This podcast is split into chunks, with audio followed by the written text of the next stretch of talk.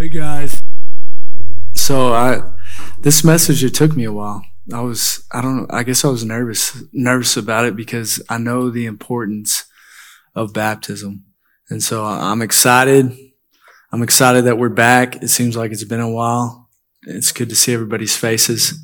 But if you're here on Sunday, um, Pastor Curtis, this quote was in his message, and it says, "There's plenty of water in the universe without life, but nowhere is there life without water." And that's Sylvia Earle. Water is the symbol of life. So many of y'all have expressed that you want to get baptized or you just at least want to know more about baptism. So I believe that baptism is very important, like I said earlier. And it's, it's very close to my heart. And I want to start out with the story of David, which might kind of throw you off. You're like, why are we starting out with David? That's, that's Old Testament. But I hope that after I explain, you'll understand.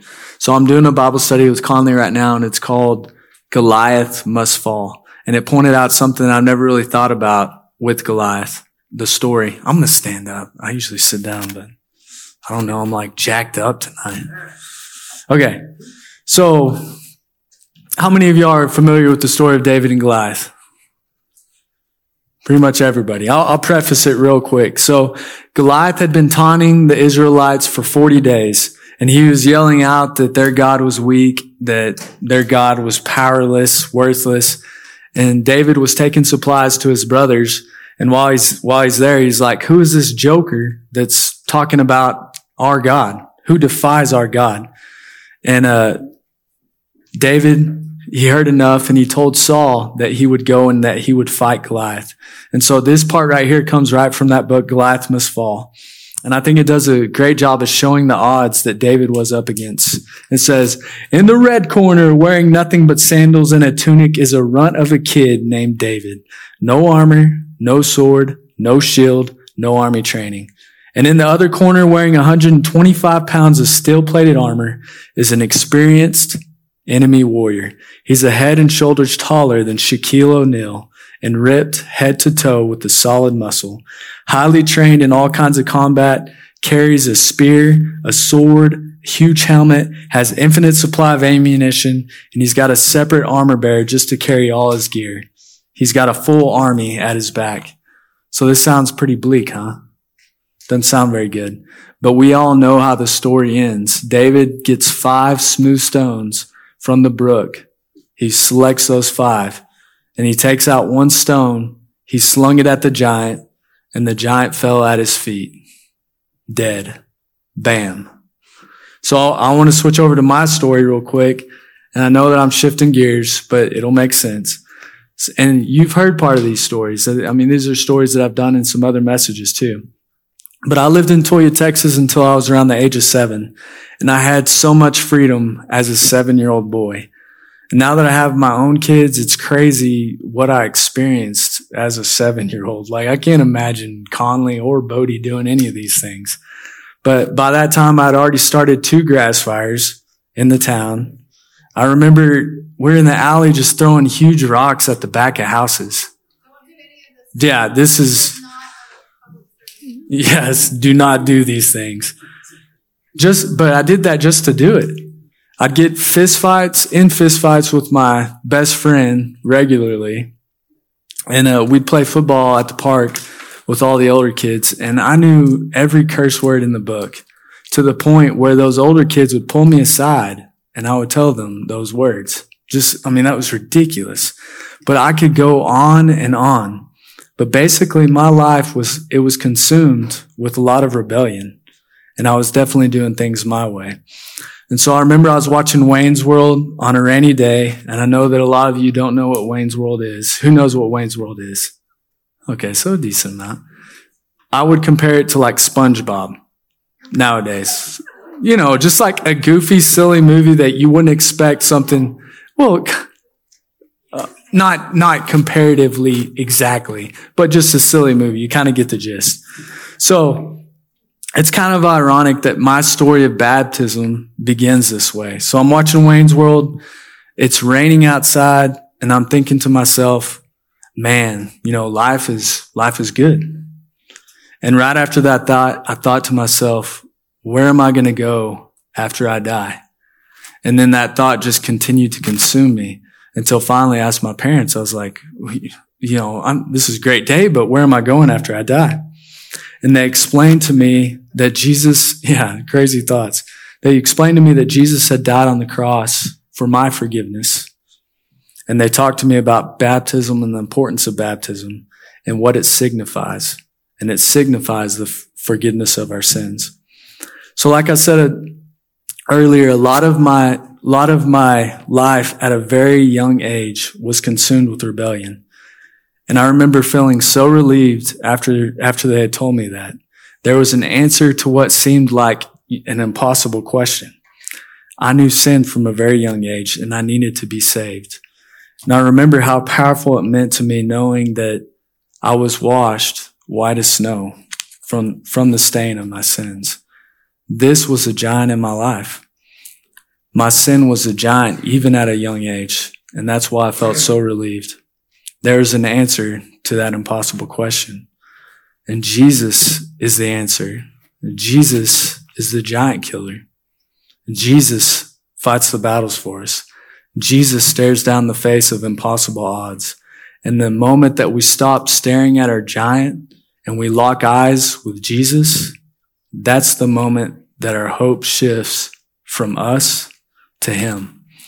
So in the story of David and Goliath, God, he didn't want victory to come about just because David was fitted with all, you know, the best armor or he had a sword or he was really brave or he, you know, he defied the odds and had a whole army behind his back.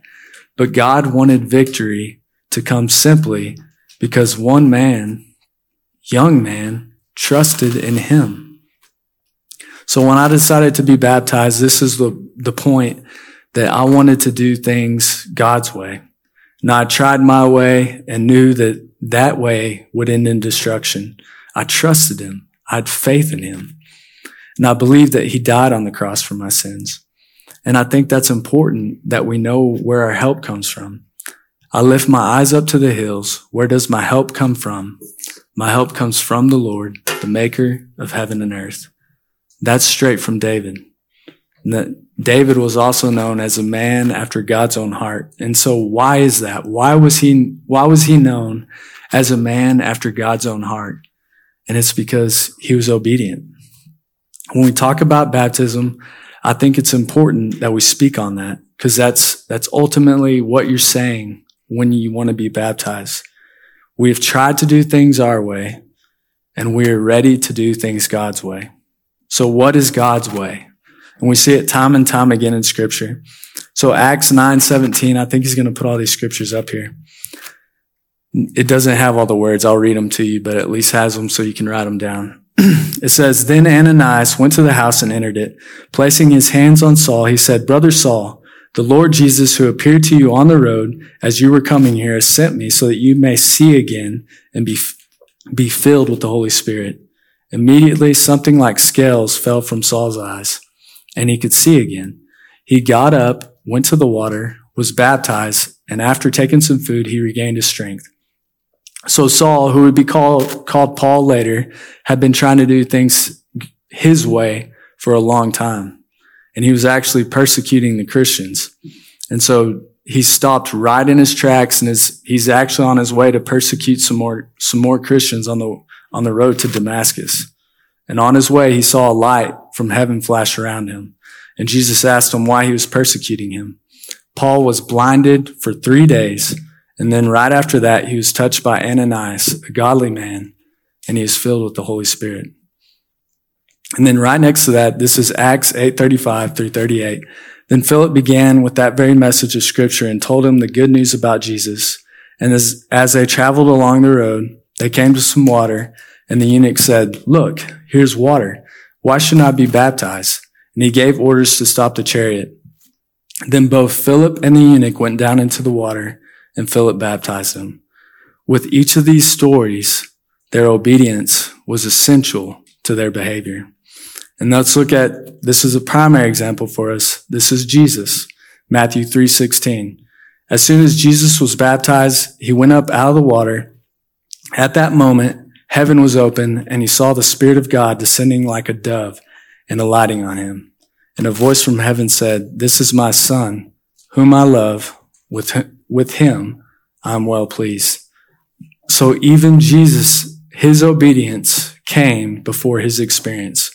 This baptism, it would start a three year journey of the miracles, signs, and wonders, but it was all at the beginning from his willingness to be obedient.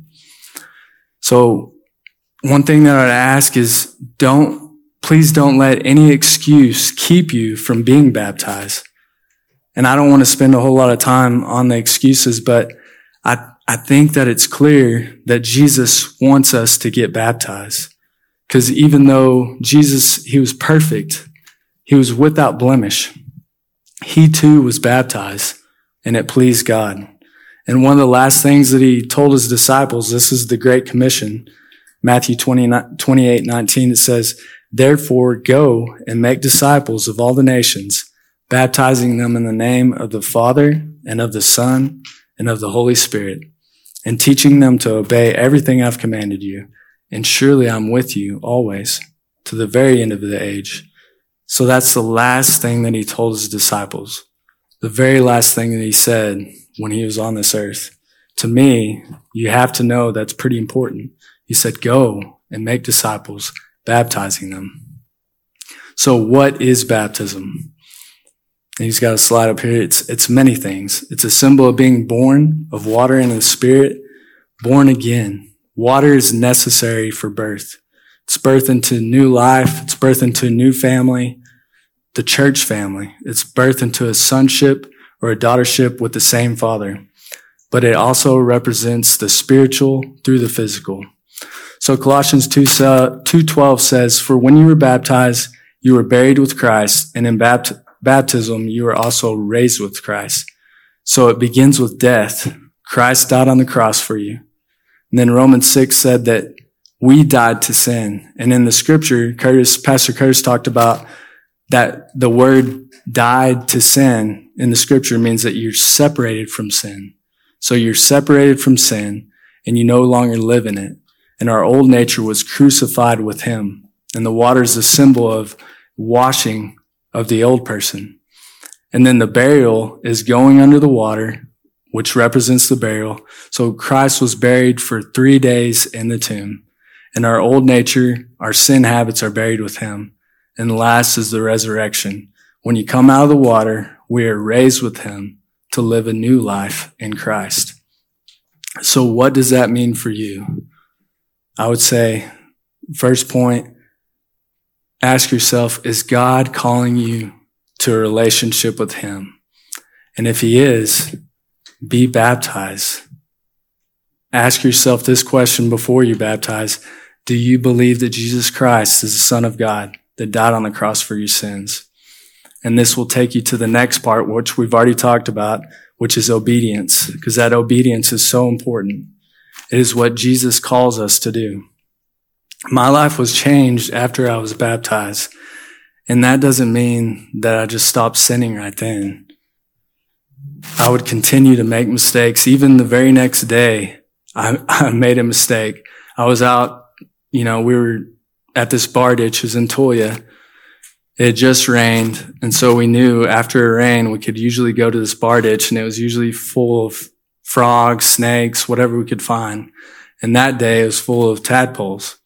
And so that's what we're getting that day, some tadpoles. And same thing. I was just like, this is a beautiful day. Like I just got baptized. It was probably two days before.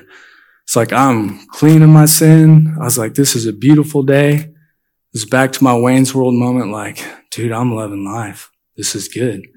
And then so right after that, I pick up a tadpole and I drop it into the water. And so a cuss word slips out of my mouth and I just like panic sets in. The fear sets in like, holy cow, I was, I was washed away of my sins. Am I not? That was the panic that I immediately felt. I didn't realize that I'm still forgiven. When you sin again, you are forgiven. But we must continue to repent. So that's my second point. Repentance. That's a gift that's given to us. Peter says, repent and be baptized or repent and remember your baptism. So that's the part. Repent and remember your baptism. Repentance is never taken away. And so Curtis explains it. It's the Greek word metanoia, which means to change our mind, which ultimately it changes our direction.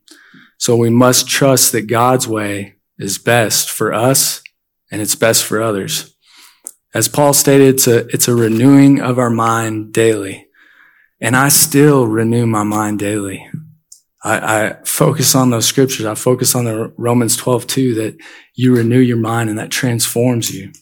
And I, I must remember also that I'm made righteous by faith. So Romans 5 1, that's another one of my favorite scriptures. Therefore, since we have been justified through faith, we have peace with God through our Lord Jesus Christ. So baptism, it's the outward sign of that faith that we have in Jesus. And even after you're baptized, you have to remember that you're made righteous. That's what that scripture says. You're made righteous, but it's made righteous through our faith in Jesus Christ. We can't, we can't get this on our own. This is from our faith in Jesus Christ. I have to remember this every single day. Know that you are righteous, but that's righteous by faith. And then this will help God into doing what God wants. And that needs to be our prayer every day to do what God wants. And doing what God wants is, is what will ultimately change your life. so I want to end with this. I think it's, it's important to know just how much God loves us. God is love. Whoever lives in love lives in God and God in them. So just like the day that I dropped that tadpole, I'm going to mess up. But that doesn't mean I'm not trying my best. I can't forget that God loves me. And he, he loves us so much that he sent his son to die on the cross for, for our sins. I look to my kids. I look to my loved ones and I know how much I love them and I would, I would do anything for them. And God loves us more than that because he is love, a love beyond anything that we can fathom. For some tonight, it's, it's time to go through the waters, to experience all that God has for you in this life and the life to come. And you might have some more questions for us. You might have some questions for me. You might have some questions for Lindsay. You might have some questions for your small group leader. Make sure that you ask those questions tonight. We also have a baptism Sunday for February 7th. So if you want to be a part of that, make sure that you let us know. And I'm excited for you guys. Makes, and we have scriptures. If you want to get baptized, we'll have scriptures that you register for that on February 7th. It sends you those scriptures and then we'll talk more about it as well. But thank y'all for coming tonight. I appreciate it. I'll pray real quick and then we'll get into our small groups. Lord, thank you for this day. Thank you for all of our many blessings, for, for the gift of of baptism for the gift of your son down on the cross for our sins, Lord, for the sacrifice that you made for us because you love us. Thank you for that love. And I pray that we would remember it every single day, Lord. Lord, I pray that if anyone is, is feeling that the need or the want to be baptized, Father, that, um, that they would seek us out, Father, and that they would continue to seek you out, Lord, to do your will. Lord, thank you for this day. It's in your precious holy name we pray. Amen.